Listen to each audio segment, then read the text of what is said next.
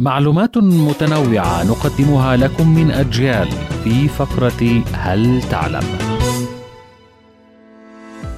قرية أموجا في كينيا تعتبر المنطقة الوحيدة ربما في العالم التي لا تسمح للرجال بالدخول إليها والعيش فيها، فكل أفرادها من النساء.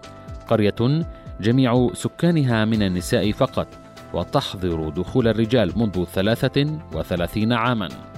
القرية أسستها النساء في العام 1990 وكنا 15 امرأة. تعرضنا للوصم بالمجتمع الكني بالعار وقمنا بتأسيس تلك القرية على أيديهن فقط وقمنا بطرد أزواجهن بعد أن اتهموهن بالعار خلال حكم الجيش البريطاني. تتزايد أعداد النساء في القرية وأصبحن ملجأ يرحب القرية المكتفية ذاتيا هي موطن لنحو خمسين عائلة مكونة من نساء وأطفال وتتولى بعض النساء تثقيف السكان حول حقوق المرأة والعنف القائم على النوع الاجتماعي ولا يسمح لأي ذكر من أبناء النساء بالعيش في القرية عند بلوغه سن 18 عاماً.